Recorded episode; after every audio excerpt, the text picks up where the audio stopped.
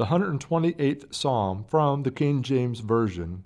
Blessed is every one that feareth the Lord, that walketh in his ways. For thou shalt eat the labor of thine hands. Happy shalt thou be, and it shall be well with thee. Thy wife shall be as a fruitful vine by the sides of thine house, thy children like olive plants round about thy table.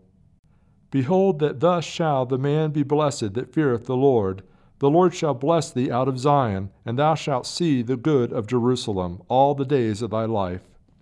Yea, thou shalt see thy children's children, and peace upon Israel.